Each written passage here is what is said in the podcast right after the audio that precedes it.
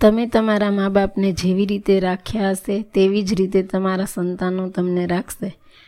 નાથ મારા હરિદ્વાર જઈને શું કામ છે? મા બાપ ચરણોમાં પ્રભુનું દ્વાર છે. કળિયુગ આવ્યો છે. હું અને મારી ઘરવાળીનો જમાનો આવ્યો છે. આજે મા બાપ કોઈને ગમતા નથી, કોઈ પિતૃદેવો ભવ માનતું નથી. કળિયુગમાં સ્પર્ધા અને સ્વાર્થથી ભરેલા યુગમાં માનવતા ઓછી થતી જાય છે. પિતૃકૃપા મળશે તો જ પ્રભુ કૃપા ફળશે. એ સમજવા જેવું છે.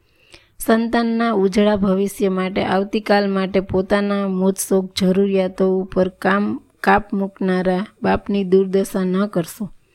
જીવતા મા બાપને જે હૂંફ, પ્રેમ સાથે સમય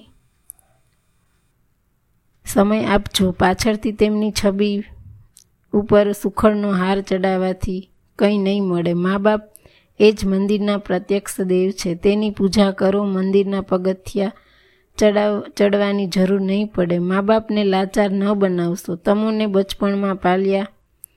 ઘટપણમાં તેમના હૈયા બાળશો તો તમારા પુણ્ય તેમની આંખમાંથી ટપકેલા આંસુમાં તણાઈ જશે. જે દિવસે તમારા મા બાપ તમારા કરેલા કર્મથી રડે છે, ત્યારે તમારો ધર્મ જતો રહે છે. નાથ દ્વારા કે હરિદ્વાર જઈને શું કામ છે? માતા પિતા ચરણમાં પ્રભુનું દ્વાર છે. પ્રભુની કૃપા મેળવવા માતા પિતાની કૃપા જરૂરી છે. પેટમાં ત્રણ દીકરા જેને ભારે ન પડેલા એ માં ને ત્રણ દીકરા ફ્લેટમાં રાખવા માટે ભારે પડે છે. ઘરની માને રડાવી અંબા માને ચૂંદડી ઓઢાડવાના ઢોંગ કરશો નહીં. અંબામાં આવી ચૂંદડીનો સ્વીકાર નથી કરતી. બચપણમાં તમોને ગોદ આપનાર મા બાપને દગો ના બનાવશો.